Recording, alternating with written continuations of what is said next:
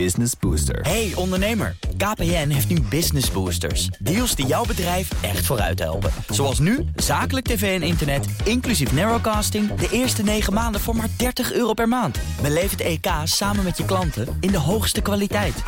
Kijk op kpn.com slash businessbooster. Business Booster. De Perestroikast. Een blik op Oost-Europa.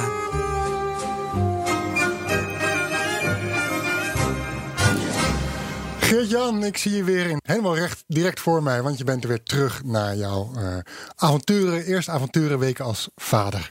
Ik ben er weer uit de luiers en in de podcaststudio in Amsterdam, waar geen commode staat, geen pampers, geen uh, sudocrème en geen andere dingen die bij een uh, kerstvers vaderschap horen. Dus een verademing. Ah, toch wel. Nou, ja, het was ook wel leuk om thuis te zijn. ja. ik was daar vorige week en uh, nou ja... Uh, ja... Je miste me zo erg dat je dacht, ik kom op kraamvisite. Ja, we hebben een brainstorm sessie gehouden. Met z'n drieën. Ja. En een goede input gehad. Ja. En uh, het stond je goed, je rol als vader. Nou, het is even wennen, heb jij Zeker. gemerkt. Want wij kwamen terug van de broodjeszaak. En al keuvelend liepen wij ons huis binnen. Toen jij de nu al legendarische woorden sprak. Waar heb je je kind eigenlijk gelaten? Ja, want jij uh, had die in je kinderwagen. Maar die kinderwagen was ergens achtergebleven. Ja, wij stonden in de keuken. Toen, toen, toen, je dat zei. Um, ik had er gelukkig niet bij de bakker achtergelaten. Maar uh, ja, mochten luisteraars mij nu spontaan in de Donau of de Zwarte Zee willen gooien? Nee, ze stond gewoon in de kinderwagen in de gang geparkeerd. Met brood nog op de kinderwagen. Als ja, handig soort is dat ingekapseld was. Ja. Ja. Maar, maar gedachteloos had ik haar daar geparkeerd. En wij liepen verder het huis in. Uh, op, ja, verhalend over, over Azerbeidzjan, over verkiezingen, over Slowakije. Allerlei belangrijke zaken. En ja, ik weet nu, ik moet op iemand extra letten in mijn leven. Maar um, verder gaat het goed, Floris. En ik wil je ook Goed zo. hartelijk danken voor de fantastische cadeaus die je hebt gegeven. Een paar schoentjes uit Moskou. Sokken, hè? gebreide sokken. Een paar oma. gebreide sokken uit Moskou van oma. Ja, dank. Uh, ze, hebben ze, ze heeft ze nog niet aangehad. Dat merk je dus nu, omdat ik het nog niet Ah, goed ah, genoeg ja, heb oké. gevoeld. Um, Nijntje in het Russisch, Mhm. Miffy, heel erg Ja. fijn. En uh, ook in het Russisch een Winnie de Pooh letterboek. Ja, want uh, je hebt Pegasus, die boekhandel in Ja. Amsterdam. Die heeft ook een kinderafdeling. Waar je dus ook voor kinderen terecht kan als je Russisch, Pools of andere Oost-Centraal-Europese taal je kinderen wil bijleren of iets wil bijbrengen. Ook Turkse talen, want die zijn er ook in de regio, hè? Ja, maar dat denk ik haast niet. Oké, nou, daar gaan we het later over Mhm. hebben. Maar goed, uh, Russisch, ja, kleine Irene of Irina, als we naar Moskou zouden gaan, Mhm. die, uh, die zal het ongetwijfeld gaan waarderen. En ook dank, mag ik bij deze iedereen bedanken voor alle lieve reacties die ik heb gehad van alle luisteraars en het meeleven via de sociale media en de e-mail. En heel erg leuk. En uh, Irene is geboren op 17 januari en doet het hartstikke goed. Evenals mijn vrouw, op wie ik heel erg trots ben. En terecht. Mooi, Drieënhalve week in de luiers. Heb je nog iets gevolgd van, van nieuws uit Nou, onze zal, regio? Ja, nou ja, die luiers zullen nog wel even doorgaan. Eh, Mhm. ben ik bang, want ze zit nu in maatje 2. Ja, en dan gaan we binnenkort naar maatje 3, Floris. Kom je dan ook langs? Gaan we vieren. Ehm, nee, de eerste weken van mijn verlof heb ik eigenlijk weinig gevolgd. Maar de laatste week eh, begon het wel weer een beetje te kriebelen. Met name de, de laatste dagen. Ik ben nu aan het lezen in eh Vaslav van Arthur Chapin. Mhm. Ehm, over de beroemde balletdanser Nijinsky. En het is me ook gelukt om naar Honeyland te kijken. Kijk eens. Ehm, waar jullie het in aflevering 31 zonder mij over hadden. We hebben thuis met z'n drieën op de bank Mhm. gekeken. Ondertiteling erbij. Ging hartstikke goed met de kleine. Goed zo. Maar helaas, het heeft niet zo mogen zijn, hè? Ja, nou ja, kijk, dat, dat eh, Honeyland en Corpus Christi ook genomineerd was eh, voor de beste Nederlandse film. Dat kan ik nog wel begrijpen. Parasite was natuurlijk een geduchte concurrent. Maar die documentaire, ja, die prijs ging naar eh American Factory, geloof ik.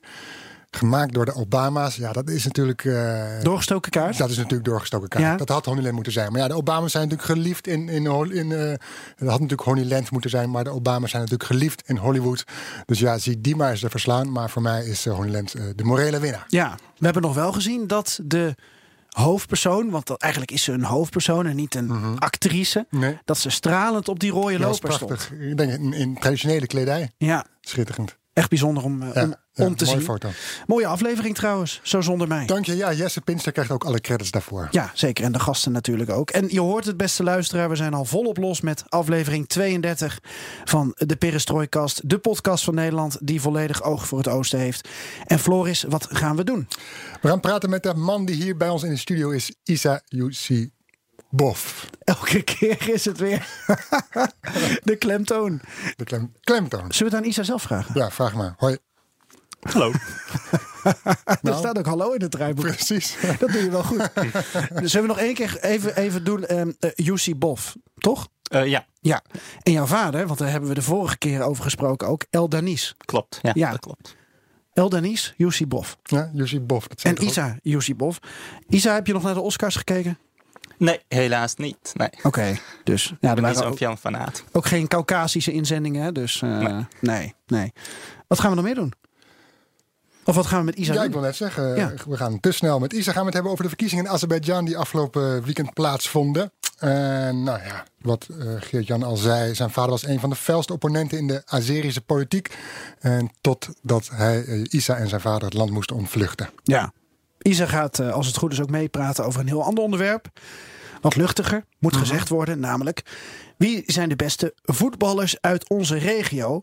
En waarom doen we dat? Omdat een Nederlands voetbalblad een verkiezing heeft uitgeschreven.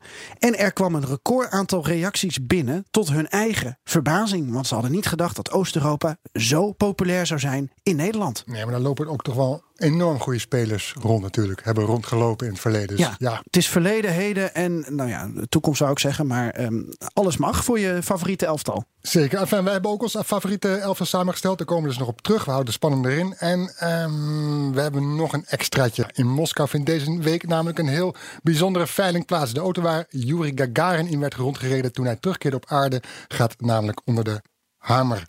Het gaat om de beroemde Gilles 100V, 111V. Ik, auto's, Wereldberoemd. ja, auto's en voetbal, dat is echt niet, mijn- totaal niet mijn, eh mijn Isa, een beetje autoliefhebber? Ja, ik, ik heb die foto wel gezien. Alleen, eh, ik ben niet zo fan van... van eh, mijn vader had ook een Lada in, Oh. de, in de jaren 80, 90 zo'n beetje. Kijk. Ja, eh, op zich was het een, wel een goede auto. Maar ja, eh, als je het nu vergelijkt met moderne West-Europese auto's. Nee, ik Ja, was- er, er schijnt een elektrische auto aan te komen in Moskou, hè? Ja, Dus voor 8000 euro. Kopie. Dus kopie. Ja. En dan natuurlijk Joost Bosman als traditionele afsluiter van deze podcast. En misschien heeft hij wel een prachtige mop over de Lada Niva. Dat is als ik dan toch een favoriete auto moet noemen, dan is dat hem wel, de four-wheel drive. Eh, eh, en misschien heeft hij wel een mop over de Ziguli of een Tjaika. En je weet het inmiddels, alles ten oosten van de rivier de Elbe kan de komende weken, maanden, jaren in deze podcast worden besproken. En wat leuk is, is dat wij heel sociaal en democratisch zijn. En dat je je ideeën kunt inbrengen via Twitter, het Perestrooikast. Of mail ons op perestrooikast.bnr.nl. En dan doen we zeker nog wat met je ideeën. Mijn naam is Geert-Jan Haan En ik ben Floris Akkerman. en dit is BNR Perestrooikast.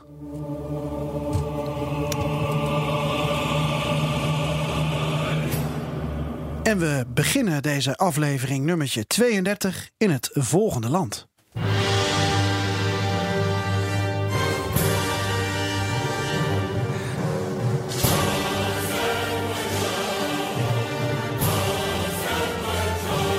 Hij gaat er nog net niet bij staan, Isa Yusipov. We reizen af naar de Caucasus, want er waren verkiezingen in Azerbeidzjan. Een nieuw parlement is daar gekozen.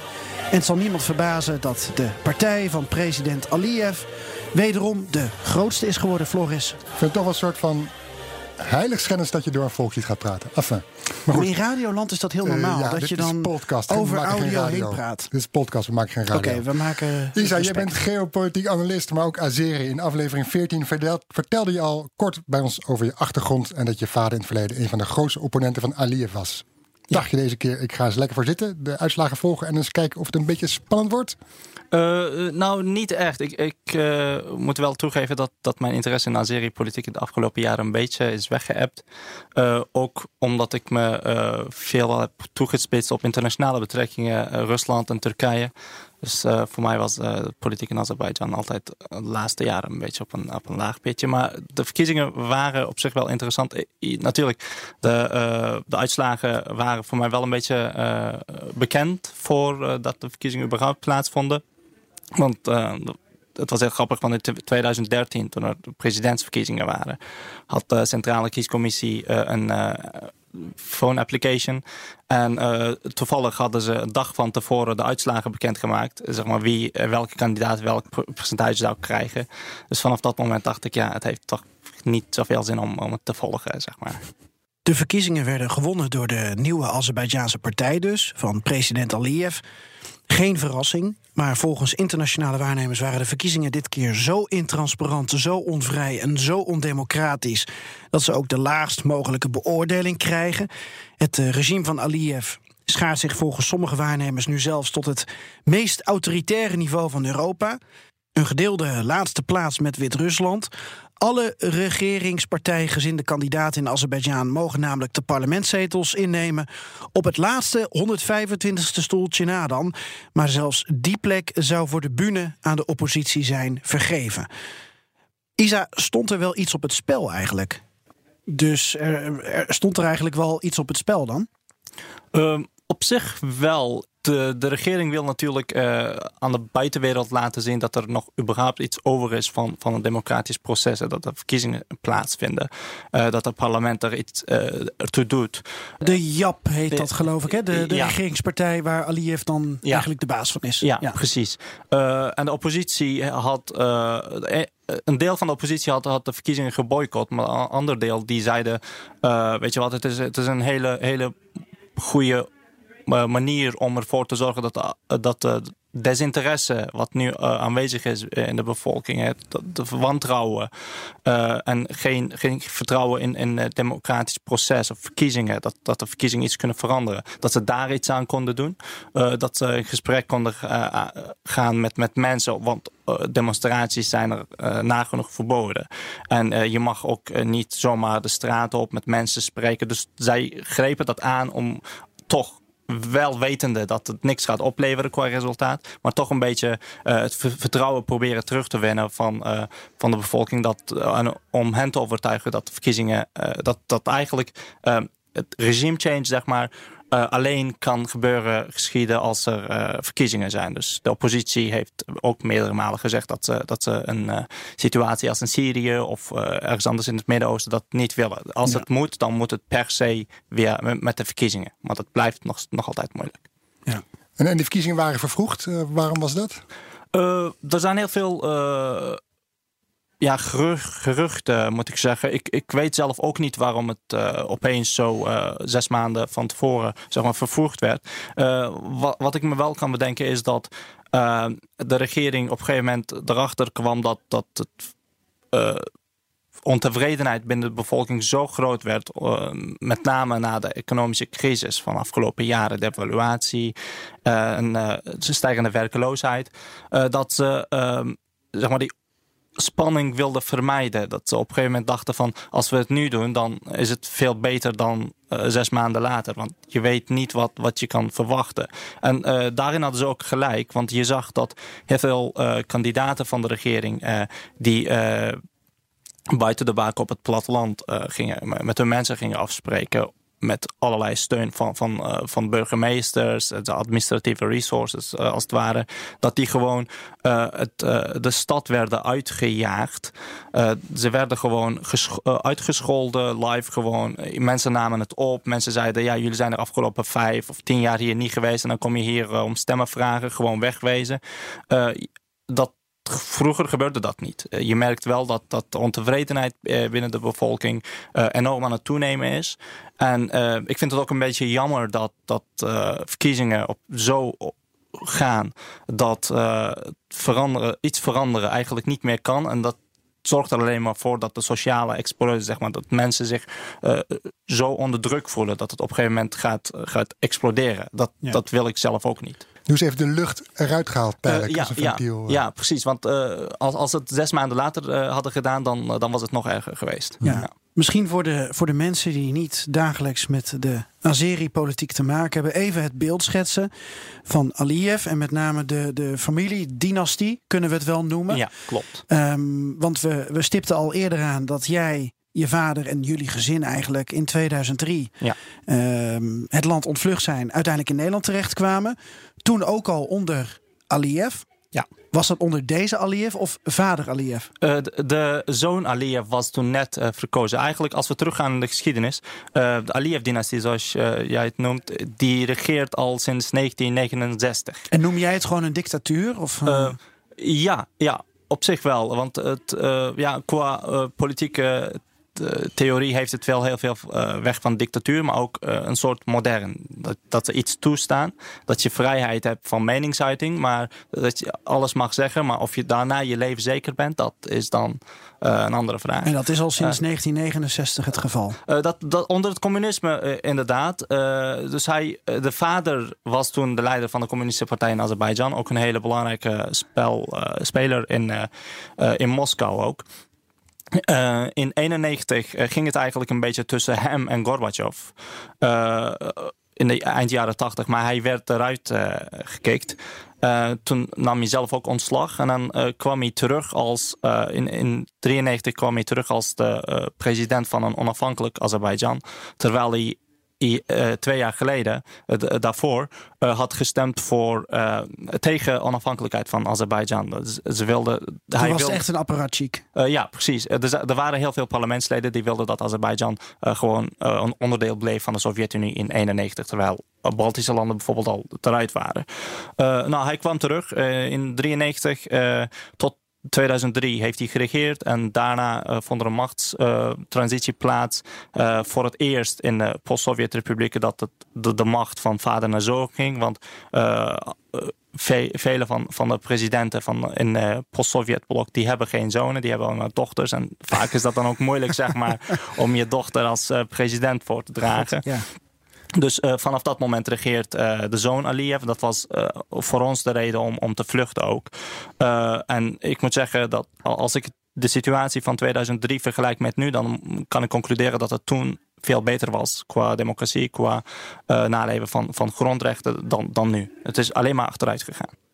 Ook qua samenwerking met het Westen, bijvoorbeeld wanneer het om verkiezingen gaat, dan, dan zegt iedereen: ja, de verkiezingen zijn uh, oneerlijk verlopen. Er, er is stelselmatig uh, sprake van mensenrechten schendingen. Maar uh, Azerbeidzjan blijft uh, een heel, heel belangrijke partner als het gaat om uh, energieveiligheid en politieke stabiliteit in, in ja. de regio. Dat is de officiële reactie wat vanuit, vanuit Brussel komt. Zeg ja. maar.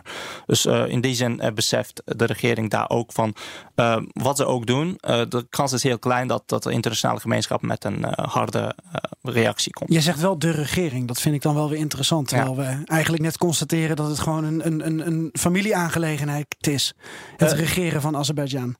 Ja, dat is wel zo. Alleen uh, hij heeft het land ook verdeeld tussen, tussen uh, een paar hele machtige oligarchen. En dat je dan uh, een gebied hebt wat geregeerd door, door, een, door een oligarch en iemand anders mag daar niet komen. En dat is een soort, zeg maar, een ongeschreven afspraak tussen, tussen al die mensen. en Aliyev speelt als een soort scheidsrechter, zodat de oligarchen elkaar een beetje uh, niet, niet uh, gaan aanvechten. Hij balanceert ze een beetje. En op een gegeven moment, als het, als het een beetje moeilijk wordt qua politieke situatie, dan is, is zijn positie zo belangrijk dat alle andere oligarchen zeggen van hey, wij moeten hem nu beschermen, want anders zijn we onze positie ook kwijt. Zodoende houdt de regering stand. Ja, even naar die verkiezingen. Um, moeten we niet even de uitslag noemen? Wat is er uitgerold? Voor de meeschrijvers thuis? Ja, bijvoorbeeld voor de cijferliefhebbers. Ja, is er wat veranderd, Isa? Uh, Wezenlijk. De zetelverdeling? Nee, uh, wat, wat, ik wel gezien heb is dat de regerende partij nu 71 zetels heeft. Uh, vorige keer hadden ze er 72. veel meer onafhankelijke of onpartijdige kandidaten dit keer. maar het probleem is dat in Azerbeidzjan onpartijdige kandidaten zich veel meer pro-Aliyev opstellen dan de kandidaten van de partij zelf. Uh, bijvoorbeeld, je had in 2013 presidentsverkiezingen, tien kandidaten, uh, Aliyev en de rest. Dan als je uh, zeg maar niet de regering vertegenwoordigt, dan ben je automatisch een oppositie, zeg maar. in de praktijk, maar acht daarvan gingen gewoon tegen één iemand tekeer van de oppositie. Die zeiden van ja, en ze waren kandidaat mm. tegen Aliyev, maar ze waren zo vol lof over Aliyev dat, dat je dacht van hey, zijn, zijn ze nou presidentskandidaten namens de regering of namens de oppositie. Ja, ja. Dus uh, dat, uh, dat komt ook heel vaak voor dat ook in het parlement zeg maar, onpartijdige leden veel harder optreden tegen de oppositie. Dat ze veel, uh-huh. veel meer uh, kritisch zijn dan de regeringspartij zelf. en dat is dit keer wel een waarschijnlijk een hele wezenlijke verandering dat er eindelijk iemand van de oppositie is binnengelaten. Dat is Erkin Gadirli van de Realpartij.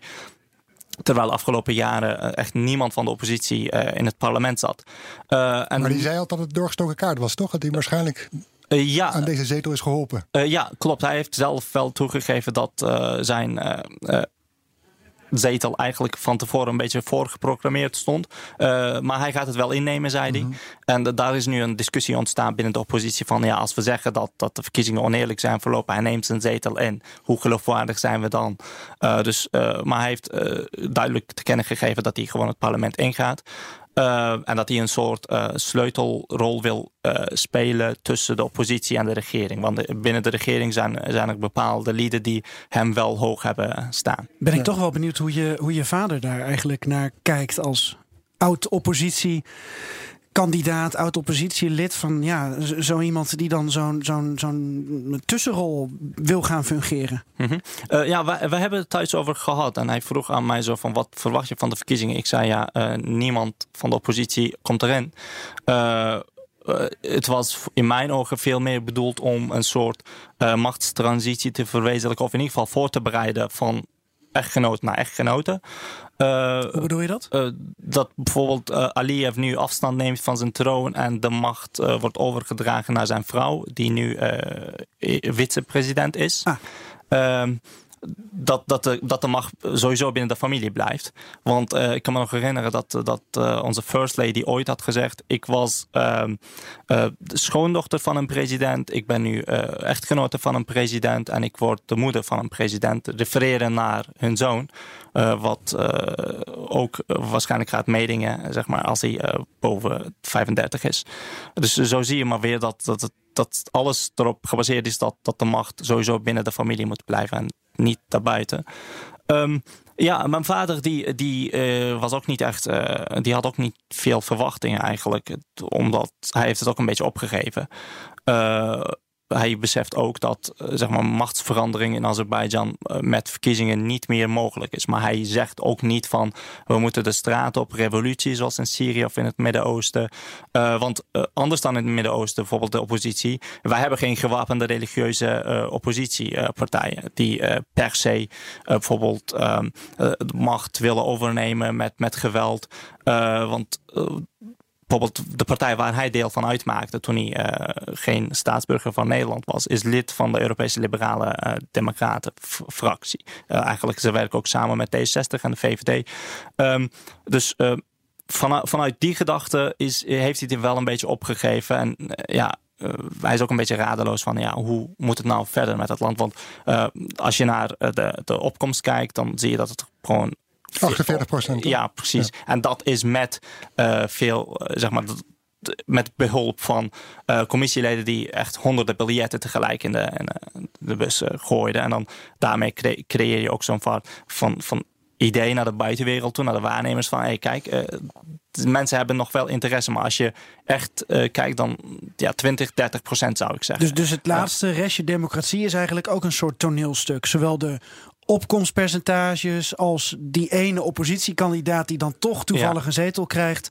Het is allemaal een farce. Ja, klopt. Ja, dat is ook uh, uh, bevestigd door de Europese waarnemers. OVSC heeft een uh, hard rapport uitgebracht uh, eergisteren. Maar het grappige is, uh, waarnemers uit uh, andere post-Sovjetlanden, die waren vol lof. ik, ik las vandaag het, het, rapport van, van de Britse parlementsleden. Die zeiden ook, wij moeten wat we in Azerbeidzjan hebben gezien, ook in Groot-Brittannië uitvoeren. Ja, ik zou niet weten welke positieve dingen je eruit haalt. Wat is dat voor, voor waarnemer? Ja, dat, maar dat, het probleem is dat... ook omgekocht. ja, dat, dat, dat was Mr. Bean gestuurd, ja. verkiezingsmissie uh, vanuit uh, Groot-Brittannië. Maar ik kan me nog herinneren, in 2010 was er ook een uh, Nederlands Kamerlid van, van CDA. Die was ook als waarnemer naar Azerbeidzjan geweest. En hij gaf aan dat um, de stembusgang in Azerbeidzjan veel democratischer was dan in Nederland. Uh, en dat, dat Nederland daar heel veel van kon leren. Toen had ik voor de grap um, gemaild van... Bedoel je nou dat, dat, dat hoe je aan de macht blijft... terwijl je toch de verkiezingen verliest... en daar bij refereerde ik aan het verlies van de CDA, maar ze namen toch deel uh, um, in het kabinet. Uh, dus ja, dat, dat komt ook uh, heel vaak voor. Dat ook Nederlandse Kamerleden zich positief uitlaten over de verkiezingen. Ik zou niet weten waarom en hoe. Um, Ik vind het wel grappig dat je nu het CDA noemt. Want ja, Pieter Omtzigt is de laatste jaren degene Ja, die wij klopt. in ieder geval in Nederland in het nieuws zien. Van eh, die Azerbeidzjan aanpakt. Raad van Europa. eh, miljarden die beschikbaar worden gesteld om mensen om te kopen. En Pieter Omtzigt die duikt daarop. Ja. En die is ook van het CDA. Hetzelfde CDA als tien jaar terug dus zei van ja, Wie was dat? democratische verkiezingen. Ja, dat, Wie- wie, wie wie was was dat? dat? Eh, het was een eh, CDA-kamerlid van Turks komaf, Joshkun Chorus. Oké. Ja. Eh, ja, het, Dus daar zet je wel vraagtekens bij, bij zijn bedoelingen. Ja, er zijn wat meer CDA'ers waar ik mijn vraagtekens bij zet als het gaat om Azerbeidzjan. Bijvoorbeeld eh, voormalig eh, voorzitter van, van de Eerste Kamer, eh, René van der Linden, eh, is eh, de leider van, van Aliyev's lobbyorganisatie in Azerbeidzjan. En die eh, gaat eh, als eh, gezant van de koning regelmatig naar Baku, eh, zonder enige functie trouwens, gesprekken te voeren met, met Aliyev. eh, en eh, altijd is hij vol lof over de regering daar. Eh, maar hij, hij was toen ook voorzitter van, van de parlementaire assemblee van, van de Raad van Europa. Ja. Dus ik vind het wel goed dat eh, de heer Omtzigt zich nu eh, realiseert dat, dat wat Azerbeidzjan gedaan heeft binnen de Raad van Europa echt niet door de beugel kan. Ik zeg ook heel vaak voor de grap dat, eh, parlementariërs van de Raad van Europa vaker eh Azeri caviar hebben gegeten dan, eh, dan alle Azeris bij elkaar. Ehm, dus ik, ik vind het goed dat de corruptie binnen de Raad van Europa wordt, eh, wordt aangepakt. En ik vind het beschamend ook een beetje dat de code, de gedragscode van, van, het, van de Raad van Europa inmiddels is aangepast. Dat ze ook dat soort giften moeten, moeten declareren. En ze hadden Azerbeidzjan ook expliciet genoemd. Ja. Misschien doe je op die vraag, eh Geert-Jan, die aan mij stelde van, eh, over die dynastie, wat ik daarvan vond. Ja. Ehm, nou, wat je wel gelijk kan zetten is natuurlijk hè, hoe Poetin, Nazarbayev, Nazarbayev in Kazachstan op allerlei manieren proberen hun macht te behouden. De een komt met grondwetswijzigingen, de ander bedenkt een nieuwe positie voor zichzelf of Ja. promoveert zichzelf naar een andere functie. Dat ze Aliyev tot doet- de dood in ieder geval zeker zijn van een leven in de, in de luxe. ja, Aliyev doet het ook op zijn eigen manier. Ja. Leren ze van elkaar, kijken ze om zich heen van hoe doet A het, hoe doet die het. eh, Ehm, ja, dat, dat wel. Ehm, uiteraard is eh, als je een autoritaire leider bent, dan is je grootste vijand het volk. En je wil gewoon, ook wanneer je geen president meer bent, wel zeker zijn van je zaak. En je wil eh, niet, eh, net als bijvoorbeeld Hosni Mubarak of Morsi of andere eh, le- eh, presidenten in het Midden-Oosten gewoon voor de rechtbank staan. Eh, daarom hebben ook Poetin, eh, Nazarbayev en eh, Aliyev ook allemaal in de grondwet staan dat eh, de presidentiële immuniteit geldig is. Zelfs wanneer ze weg zijn. Ook, ook de familie eh, is daarbij betrokken. Dus eh, ik weet niet hoe het in Kazachstan zit, maar in Azerbeidzjan eh, mogen de president en zijn familieleden nooit vervolgd worden voor wat ze gedaan hebben. Dat, Zo'n eh, onschendbaarheid. ja, precies. Dat Ja. geldt dan door eh, tot, tot je dood. Da- daarmee ga- garandeer je je eigen veiligheid ook een beetje. Eh, dus in die zin leren ze wel van elkaar. Want ik kan me nog wel herinneren dat de positie voor Nazarbayev de, kwam in 2017, 18 toen Islam Karimov overleed. Ehm, en toen, want zijn dochter was al toen in, in, gevangen genomen, Ja. eigenlijk gegijzeld door de autoriteiten. Dus Nazarbayev wilde het ook niet dat zijn positie, mocht hij eh, het toneel verlaten of de positie van zijn eh, familieleden in eh, gevaar zouden komen. Dus in die zin leren ze eh, enorm veel van elkaar. Maar dat is niet het enige. Ik bedoel, hoe ze verkiezingen moeten falsificeren, dat is ook eh, eh, een praktijk die ze van elkaar. eh, Staat ook in elke lesboek. hebben. Ja, precies. Ja. Ja, faciliteren en falsifiëren. Vals, eh, jij sprak het beter uit dan ik. Falsifiëren? Falsificeren. Falsificeren. Ja. Falsificeren, falsificatie, ja. Ik gebruik het veel te weinig. Gelukkig maar. Ehm, eh, ik, heb nog, ik heb zelf nog twee vragen. Eh Floris misschien ook nog. Ehm, naar aanleiding van deze verkiezingen. Het idee is dus dat eh, de macht van Aliyev naar Aliyeva Ja. gaat. Ja, naar zijn klopt. vrouw, nu vicepresident.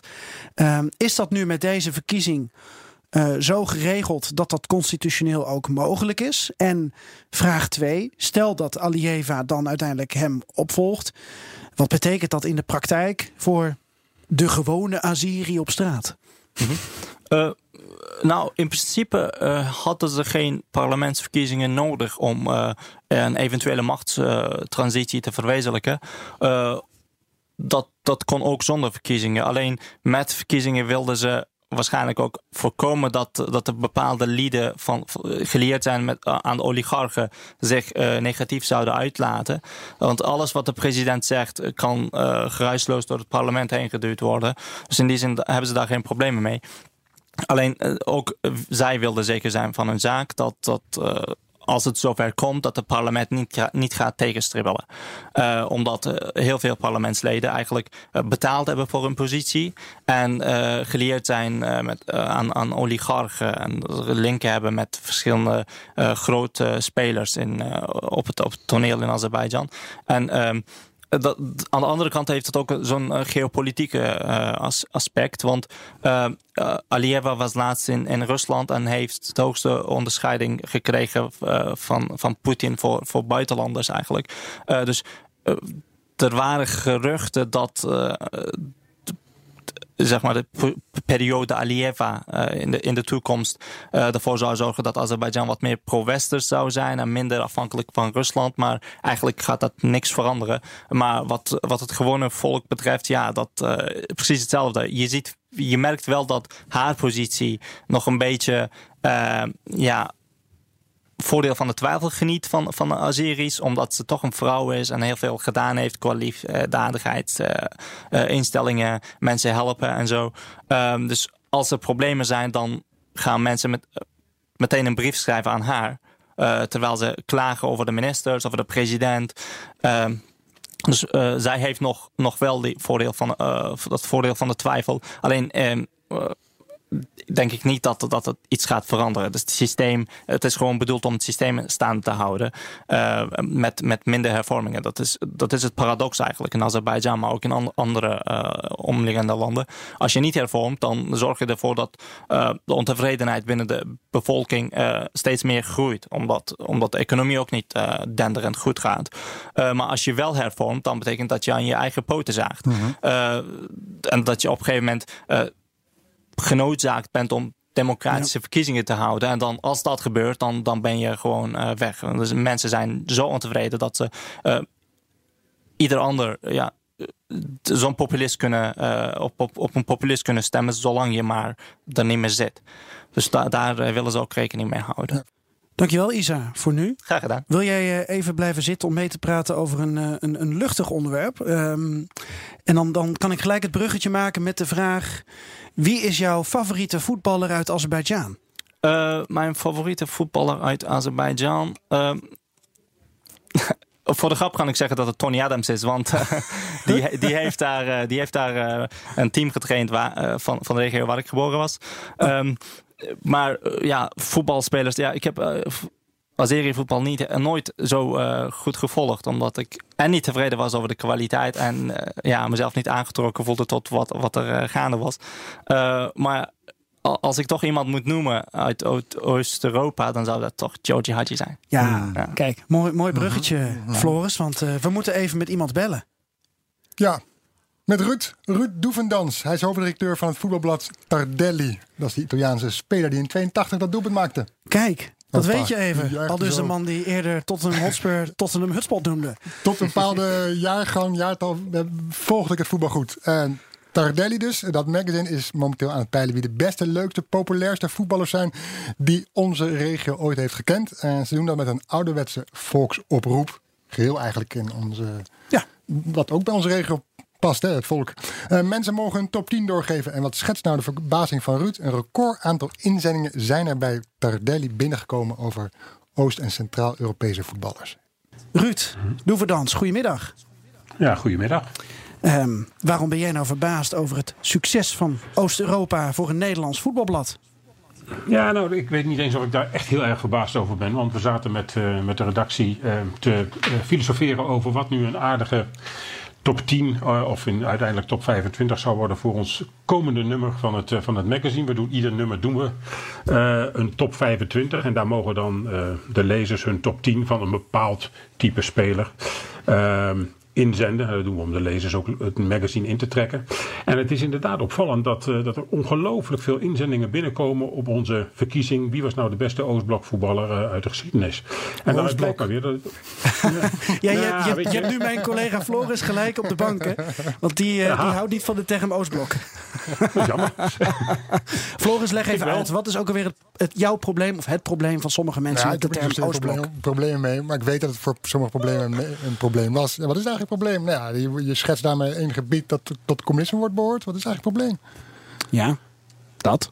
Je, ja, je, je scheert alles over één kam. Ja. Uh, en het is het voormalige Oostblok, ja. geloof ik. Maar goed, Ruud, wij hadden een paar luisteraars die van tevoren wisten... we zouden uh, contact met jou leggen en die zaten al gelijk uh, in de boom. Oh, nou, lekker blijven zitten. nee, uh, volgens mij is het een uh, vrij algemeen uh, aanvaarde term. En inderdaad, bedoel, ik kan niet alle landen precies op één lijn schetsen. Maar dan begeef ik me inderdaad wel meteen in het geopolitieke landschap. En dat wil ik eigenlijk niet. Ja. nee, wat we mee bedoelen is de voetballers uit Oost-Europa. Mm -hmm. zeg maar van achter het ijzeren gordijn. Dat is ook nog wel weer een een uh, term die voor wat uitleg uh, vatbaar is, of in ieder geval voor ja, discussie het, het is je inmiddels vergeven. Gelukkig. Nou, dan kunnen we verder.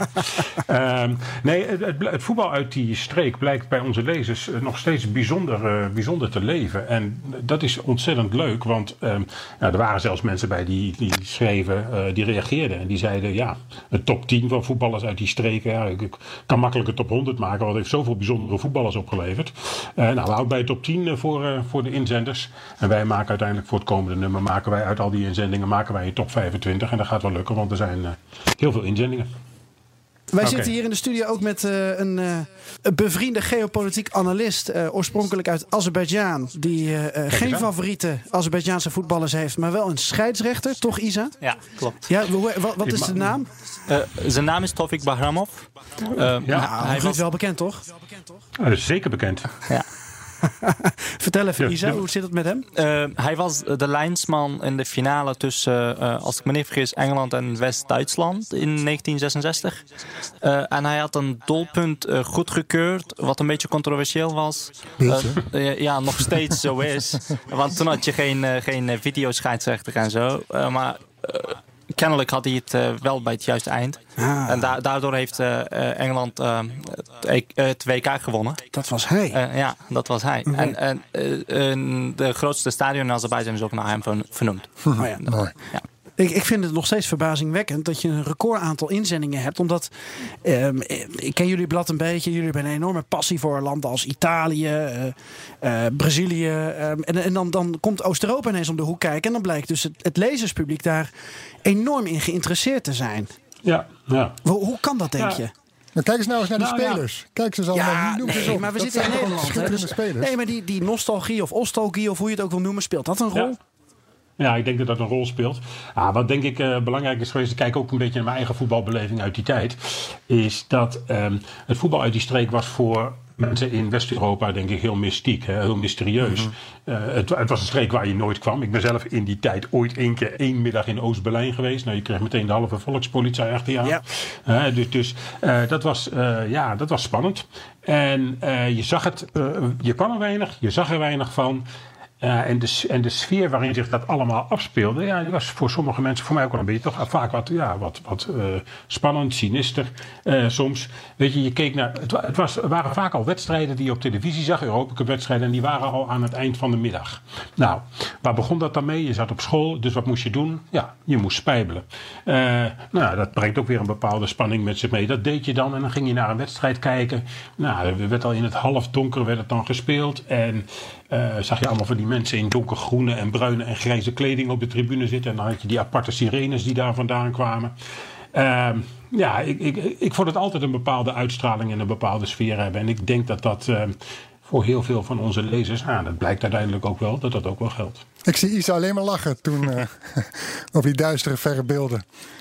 Is dat zo? Ja, nou, ik, zo, zo, is het in ieder geval op mij overgekomen ja. destijds. Nou Isa, hoe kwam het op jou over dan? Ja, ik heb het als kind één keer uh, meegemaakt. Naar, naar zo'n wedstrijd geweest, gratis, uh, binnengesmokkeld. In Baku? Uh, ja. dat was tegen Moldavië 0-0. Niet echt een wedstrijd om te zeggen... Hey, dat is een klassieker, hè? Azerbeidzjan, Moldavië. ja, precies.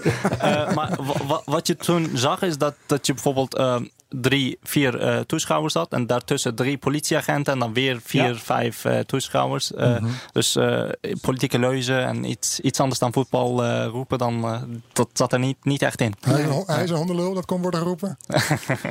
in, in het Azeri dan misschien. Ja, dat scheidsrechter. nee. hey, maar, maar Isa, jij gaf aan, als je een voetballer moet noemen, dan, dan is het George Hachi. Ja, klopt. Ik, ik, vind dat wel leuk, want ik, mijn eerste WK dat ik bewust heb meegemaakt voor de tv was 1994. Hachi en het Roemeense team waren hartstikke goed. De Tegen Argentinië. De Bulgaren waren misschien nog wel beter als je kijkt naar hoe ver ze zijn gekomen met Stoichkov, Kostadinov, Balakov, Letchkov. Nou, fantastisch.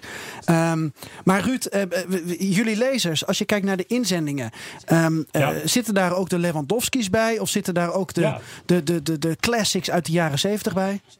Ja, dat is het leuke. Je krijgt een hele brede afspiegeling van de goede voetballers die uit die uh, streek van Europa zijn gekomen. En dat betekent inderdaad dat uh, de, de verdetten van nu, Robert Lewandowski, Luka Modric, dat soort figuren, nou, die vind je in die lijst terug. Maar je vindt ook Ferenc Puskas terug, je vindt ook Lev Yashin terug. Dus je krijgt een, een heel compleet spectrum van, van spelers die door de jaren heen furoren hebben gemaakt en die uit die streek van Europa kwamen. Ja, en dan ben ik toch wel benieuwd naar jouw top 10.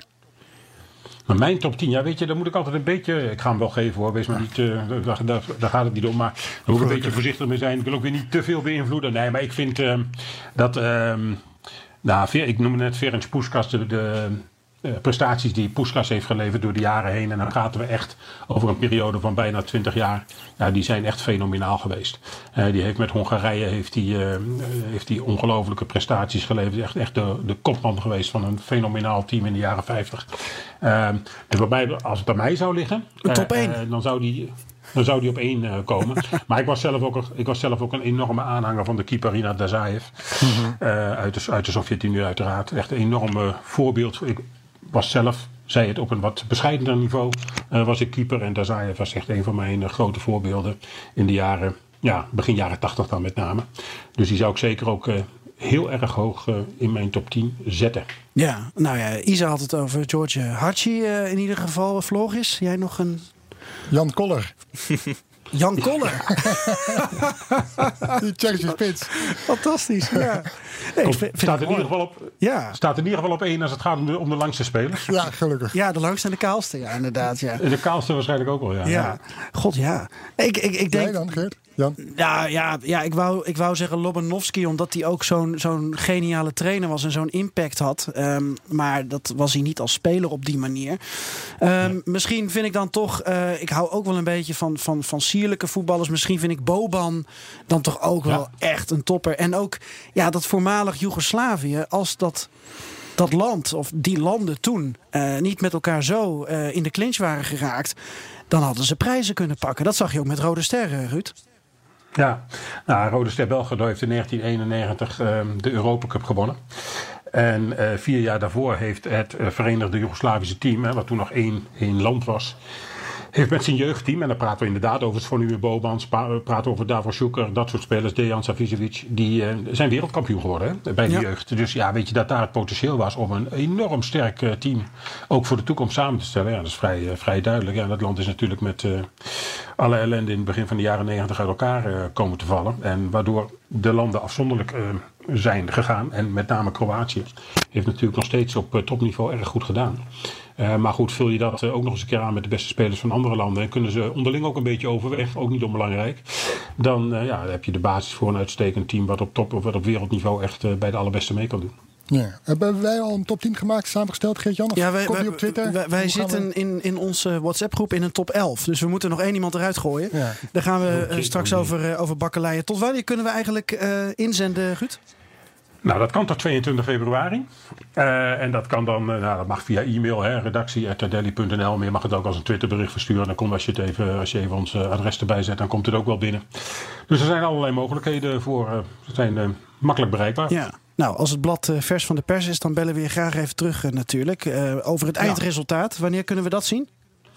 Nou, de, dit nummer, dat is het, alweer het twaalfde nummer van Tardelli Overigens. Dat komt uit op 27 maart. Uh, en uh, ja, goed, degene die het wil lezen, die kunnen het altijd wel drie weken van tevoren voorbestellen. kan via onze site. En ons, ons, uh, ons blad is via de site verkrijgbaar, niet in de winkel over het algemeen. Ehm, dus ehm, dat zijn zo al de mogelijkheden. Nou, ja. dan denk ik dat we begin april weer even een lijntje leggen. En gaan kijken naar wat de top 25 is geworden. En ja, Isa, ik, ik, ik, het spijt me, maar ik denk geen Azeri-voetballers. Nee. Nee, dat is gewoon mijn, mijn, mijn gevoel erbij. Um, Ruud, dankjewel. Ruud Oeverdans van Tardelli. En hopelijk ja. tot, tot over een paar weken. Succes met, met het afmaken hiervan. Dankjewel. Jullie hartelijk bedankt. Oké. Okay. En Isa, Juzibov, jij ook heel veel dank voor het komen naar de studio in Amsterdam. Dank jullie wel. Dan is het tijd om terug te gaan naar de plek waar ik jarenlang heb gewoond. Moskou en waar ik nog elke dag naar verlang.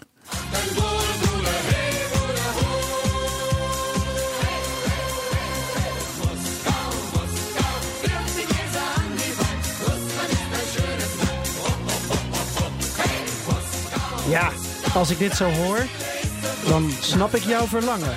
Dan krijg je er toch zin in, meteen direct. Pak je toch het eerste beste vliegtuig die kant op? Ja, of de auto. Uh, nee, het vliegtuig met, auto, met auto's heb ik helemaal niks. Maar goed, daar wil jij graag wat over vertellen. Ja. Ja, dus het is wel een sappig verhaal, een mooi verhaal. Ook omdat het historisch is. Vertel, en, wat ga ik vertellen? Uh, jij gaat iets vertellen over een autoziel. Jij las een bericht erover en dus het komt helemaal uit jouw brein.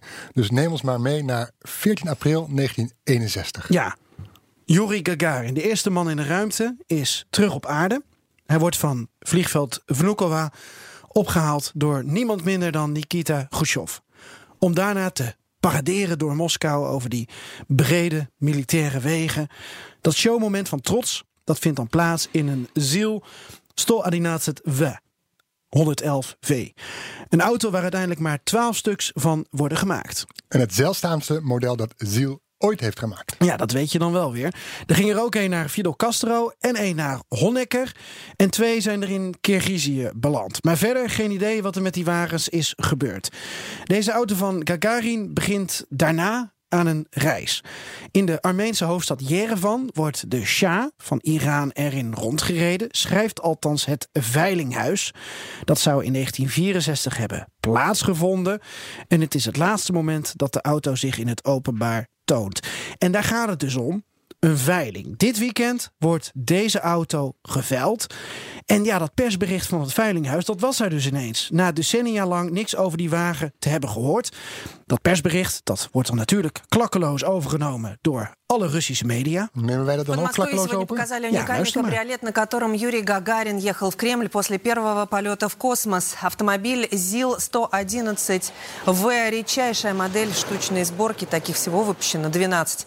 Один из них советское руководство подарило Фиделю Кастро, а Гагарин проехал на этой машине лишь один раз 14 апреля 1961 года. С тех пор ее ни разу не красили и даже шины не меняли. Ja, eigenlijk zegt deze mevrouw van uh, Zvezda TV alles wat ik net al uh, ja, zei. Keurig, heeft ze keurig nagezegd. Behalve dat ze zei dat er helemaal niks ook aan die wagen is veranderd. Aan die ziel sto adinatzet we.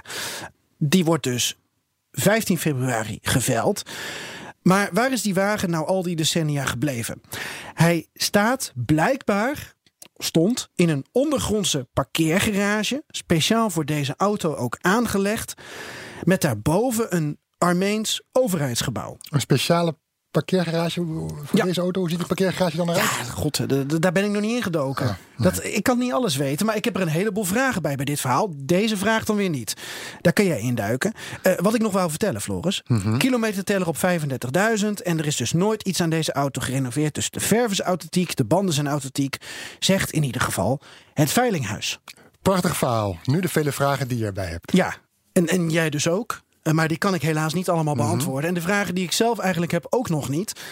Maar het komt op het volgende neer. Tussen alle babyflesjes en luiers door heb ik mij de afgelopen uren verder op het verhaal gestort. En ik ben wat meer Russische bronnen afgegaan. Ik heb de website van het Veilinghuis bekeken. Ik heb wat berichten gelezen van Armeense historici die hier wat vraagtekens bij zetten. En er zitten een paar gekke dingen aan dit verhaal. -hmm. Bijvoorbeeld heeft de Shah er in 1964 wel ingereden. Daar zijn nauwelijks bronnen voor. Het zou kunnen, maar nogmaals, um, het, het, is nauwelijks terug te vinden. Is de auto sinds dat jaar dan ook niet meer gebruikt? Um, wie verkoopt de auto nou eigenlijk? De Armeense overheid. Eh, er is een parlementariër die hier vragen over gaat stellen. En misschien kan ik dan toch een klein beetje iets zeggen over die ondergronds parkeergarage. Nou, niet over die parkeergarage zelf, maar wel over als je zo'n auto daar hebt staan. Zo'n prachtige wagen blijkbaar. Waarom show je die dan niet? Waarom ga je daar niet mee naar buiten? Ook als Armenië kan je vol trots bij parades of bij bruiloften van bepaalde lieden kan je hem presenteren. Blijkbaar niet gedaan. Ook een vraag. Ray Gagarin nou één ritje hierin of tijdens de hele parademaand door Moskou. Hoe kom je anders aan 35.000 kilometer Ja, op de vond ik teller? ook knap, ja. Mhm. En, ehm, Gereden misschien naar Armenië vanuit Moskou of zoiets. oh ja, ja. Hij ziet er wel goed uit Ik dan. zeg maar wat. En hoe zit het nou met een autodiefstal uit 2012? Want dat verhaal kwam ik ook tegen, Floris. Jij was in die tijd correspondent. Ik weet niet of je dit verhaal nog op je netvlies hebt staan. Eh, nee, dit verhaal sloeg ik even over. Nou ja, ik ga het vertellen uit een museum in Ryazan. Leuke stad trouwens. In Mooi het Kremlin. zuiden. Ten zuiden van Moskou, ja. Ja. Ehm, daar zouden allerlei ziels en tjaika's zijn gestolen. Mhm. Ehm, eh, ik geloof dat zelfs de minister van Defensie toen de tijd in het complot zou hebben gezeten. Al kan het ook een klassieke Poetin-afrekening zijn geweest. Ehm, eh, maar goed, die wagens waren ineens weg. En dat, eh, dat, dat, hoe kan dat nou? Ehm, en, en, en er werd gezegd dat deze auto er ook in hebben, heeft gezeten. Maar hoe kan dat als hij dan ook tegelijkertijd jarenlang in een Armeense parkeergarage heeft gestaan, zoals het Veilinghuis stelt. En dat is telkens wat ik tegenkom. Er zijn diverse partijen die deze auto van Gagarin als het ware claimen. Van dit is het origineel. Ehm, ik ben benieuwd of dit dus echt het origineel is. Ik ook. Nou ja, ik ga, ik ga er maar eens induiken, Geert-Jan, als, een, eh, als onderzoeksjournalistiek. Want van de Russische staatsmedia kunnen we weinig onderzoeksjournalistiek verwachten. Ja, dit komt dus, Dus van het aan jou Veilinghuis. Aan jou de eer om dit uit te zoeken Zijn, tot op de bodem. zijn, zijn veilinghuizen in Moskou te vertrouwen? Ik heb geen reden om daar nu al meteen aan te twijfelen. Oké, want zij brengen een persbericht uit en Mhm. alle Russische media nemen dat dan over. En waarschijnlijk eh, wij, eh, wij binnenkort ook in Nederland dat we dat eh, te lezen krijgen. Want dit is een verhaal dat wel aanspreekt. Zeker. Ehm, nou ja, ik ga mijn best doen. Hoeveel zou zo'n auto kosten? Met de veiling. Ja, dat is een goede vraag. Dat heb ik niet voorbereid. Want ik heb gelezen 2,9 miljoen Armeense. Wat is de valuta? Op zijn minst. Maar, maar dit zegt natuurlijk helemaal niks. Misschien kunnen wij een bod doen. Eh, We gaan in de volgende perestrojkas vertellen voor hoeveel die is verkocht. Als goed. die is verkocht. Dat is goed. Ehm, dan heb je ja, uitgebreid in het veilinghuis gedoken. Althans, het verhaal achter, dit, eh, Ja, achter deze auto. Een persbericht en de foto's. Kom even met wat cijfers, hoe specificaties van deze wagen. Ja. Nou, hoe het Veilinghuis deze wagen aanprijst is jaar van uitgave 1960. Ze noemen het een baanbrekend model in de autogeschiedenis. Weerspiegeling van de tijd van Khrushchev. Ehm, ze vertellen dus over eh, nou, dat Gagarin erin heeft gereden. Dat de Shah blijkbaar eh, erin heeft gereden. Dat hij dus in die speciale garage in Armenië stond. Daar eh, was ook een beeld van. Ehm, Castro werd genoemd. Honecker werd genoemd. En ja, dan wat cijfers. De eerste auto in de geschiedenis van het land met een V8-motor. Of een seriële V8-motor, zoals ik dat probeer te vertalen dan. Eh, allerlei specificaties erbij. Eh vier deurs, eh, zeven zits, blijkbaar. Hij zou 170 km per uur kunnen. En ehm, ja, 100% dus origineel, authentiek, niks aan veranderd, volledig onderhouden. Alles werkt, inclusief de klakson. Hm, Ik heb nog even ingedoken met autohistorie van eh Sovjetmakelij. En daarin staat dat er veel auto's lijken op westerse wagens. Ja, Nou heb ik die ziel niet zo intuïtief voor mijn hoofd. Is dat bij deze ook het geval? dat is bij deze ook het geval. Eh, zou heel erg eh, lijken op eh, de Amerikaanse Packard. En dat heb ik me dan weer ook in detail laten vertellen door Bernard Hammelburg, onze buitenlandscommentator, tevens autoliefhebber. Die gelijk toen, toen wij afgelopen dagen hier contact over hadden, enthousiast vertelde over ehm, dat hij zelf rijles heeft gehad in een Russische auto. In een Moskvich. En ehm, ja, dat het eigenlijk gewoon allemaal ordinair jatwerk van de Russen is Ja, geweest. ja. En dat hij daar graag nog een andere keer over komt vertellen. Inclusief eh, ja, de geschiedenis eh, van, van auto's met Khrushchev. Hè, want die had een voorkeur voor Tjaika's. eh, van gas is dat. En eigenlijk niet voor ziels. Maar ja, wat deed die ziel dan hier? Eh Brezhnev had ook wel wat met auto's. En zo kunnen we volgens mij wel wat tijd ermee vullen. Een speciale autoaflevering. We hebben wel een speciale, speciale automop. Die Vertel. er voor nu. Oké, Ja, want dat moeten we nog doen hè? ja, dat, dat, dat mag niet ontbreken. Nee. Kom zullen, maar we, zullen we maar naar Joost gaan? Is goed. Die momenteel in Wit-Rusland zit. Mhm. Onderweg is. Heel verstandig. Eh, en dus maar een mop voor ons heeft ingesproken. En eh, we zijn natuurlijk benieuwd. En er zou een auto in voorkomen. Joost? Rusland en Duitsland besluiten tot een uitwisselingsprogramma van hun uh, vrachtwagens. Dat wil zeggen, Duitse Mercedes-trucks komen naar uh, Rusland om daar te gaan rijden. En de zware, grote Russische Kamaz-trucks gaan in uh, Duitsland de wegen bereiden. Afijn, het jaar is afgelopen. Uh, de uitwisseling zit erop. En als eerste komt het Russische ministerie van Transport uh, met zijn reportage en schrijft: Ja, die Duitse Mercedes-trucks zijn natuurlijk geweldig en ze rijden fantastisch. Maar als ze een jaar lang over onze wegen hebben gereden, ja, dan is er bijna niks meer van over. Kun je ze afschrijven. Vervolgens komt Duitsland met zijn reportage en zegt: Ja, die Russische Kamaz-trucks die hebben nu een jaar lang over onze wegen gereden. En van die wegen is bijna niks meer over. ik snap hem wel. Ik ook. Deze ja. is ook wel heel duidelijk. Ja, deze is wel duidelijk. Hè? Ja. Nee, ik vond hem wel. ik vind hem ook leuk. Ik vind hem wel leuk. We ja. wensen Joost uh, veel plezier. Veel plezier in Wit-Rusland. Hij is aan het kijken of ze daar een beetje zitten te wachten op die mogelijke integratie met Rusland. Ik ben benieuwd naar het antwoord. Ja, ik ben ook benieuwd naar het asfalt. Of er nog wegen zijn als Joost daar uh, overheen rijdt. Ja. Goed, dat was aflevering 32. Tot nummertje 33. Paka. Aan je toe.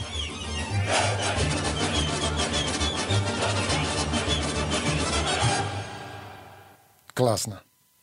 Business Booster. Hey ondernemer, KPN heeft nu Business Boosters. Deals die jouw bedrijf echt vooruit helpen. Zoals nu, zakelijk tv en internet, inclusief narrowcasting... de eerste 9 maanden voor maar 30 euro per maand. Beleef het EK samen met je klanten in de hoogste kwaliteit. Kijk op kpn.com businessbooster. Business Booster.